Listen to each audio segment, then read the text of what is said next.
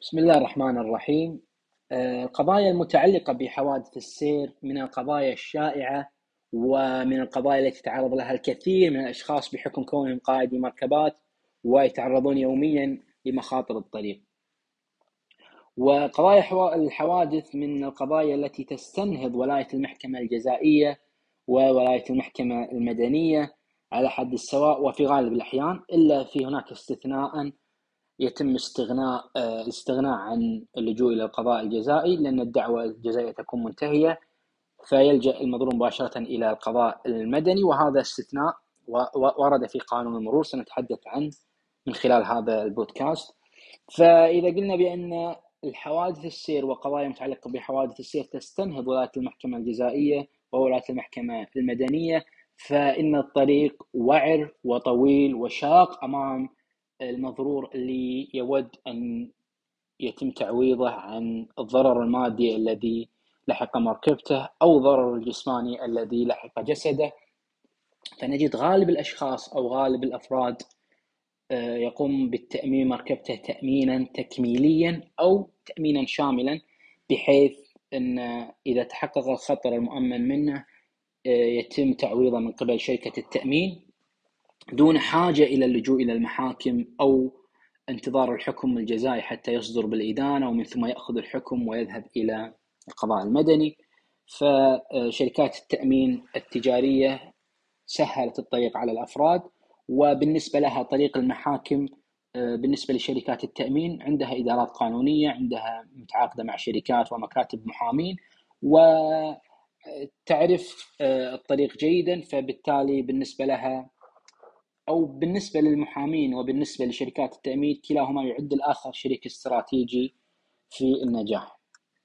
فإذا قلنا بأن آه هذه الحوادث حوادث السير تستنهض ولاية المحكمة الجزائية والمدنية فإننا سنقف عند قاعدتين مهمتين آه ودائما ما تثار في مثل هذه القضايا، القاعدة الأولى هي أن الطريق الجزائي يوقف الطريق المدني.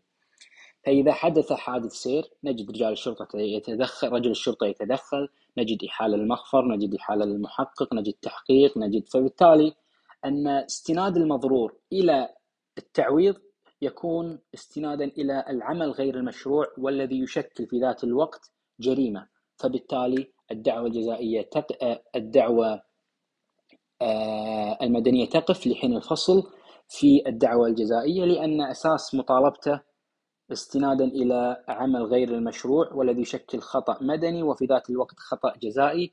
فما دام هناك دعوة جزائية إذا تقف الدعوة أو تقف الدعوة المدنية لحين الفصل بالدعوة الجزائية. وهذه من القواعد المتعلقة بالنظام العام. وأيضا يكون هناك قاعدة أخرى وهي القضاء الجزائي يحوز حجية أمام القضاء المدني.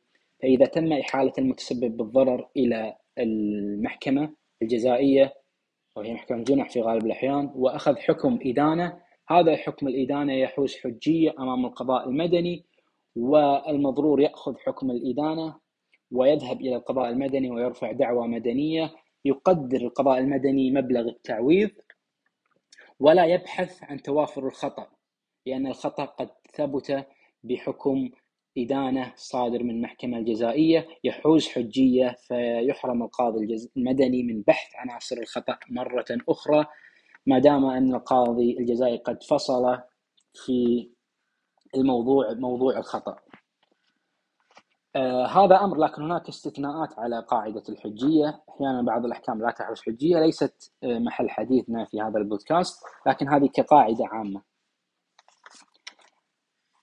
آه وغالب الأفراد أو غالب الأشخاص المضرورين من حوادث السير آه، يذهبون إلى المخفر ويتم الصلح. يعني يأتي شخص طرفين الطرف الأول يقول أنا غلطان وأنا مخطئ فيتم توقيع محضر الصلح مع هذا الشخص ويوقع المحضر ويدفع المخالفة وبالتالي في نص المادة 141 من قانون المرور يعتبر هذا الصلح بمثابة آه، انقضاء للدعوة الجزائية فتنقضي الدعوة الجزائية وبذلك يتسنى للمضرور أن ياخذ يأخذ هذا الصلح ويرفع دعوى مباشرة أمام القضاء المدني دون حاجة إلى الولوج للقضاء الجزائي. وهذا استثناء من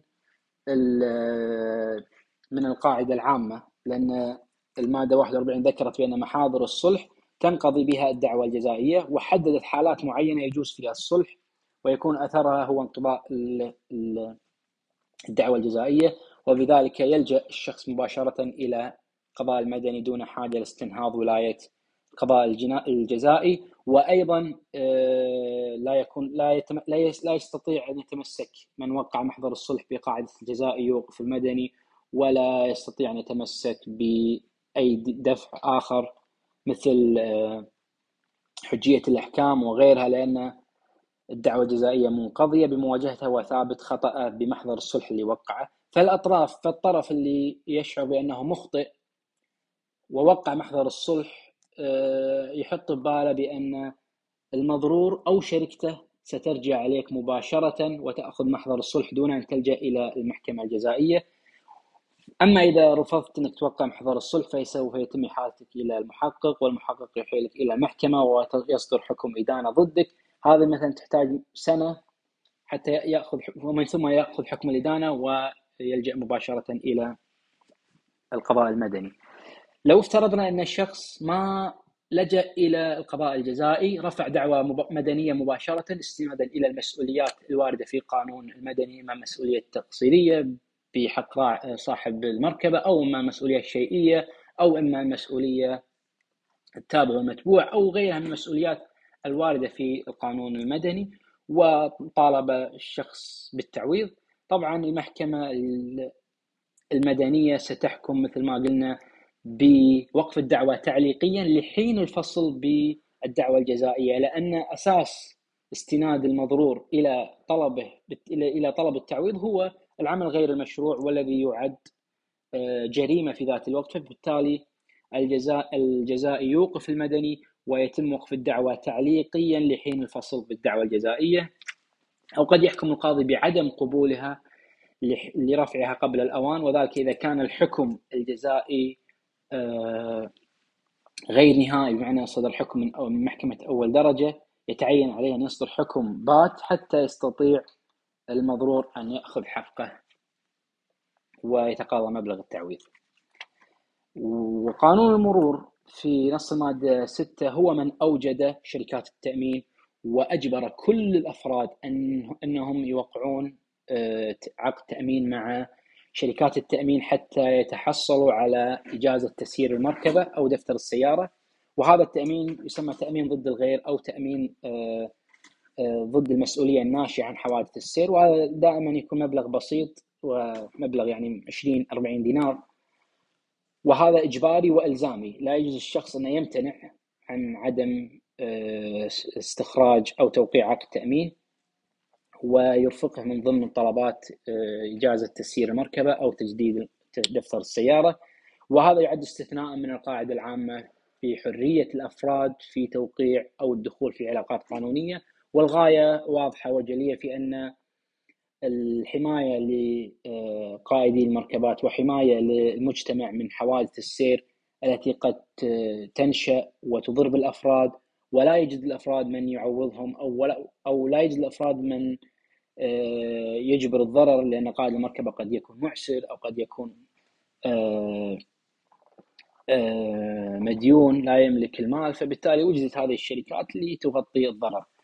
لكن هناك دائما أسئلة تثور وسنتحدث عنها في الحلقة القادمة بإذن الله.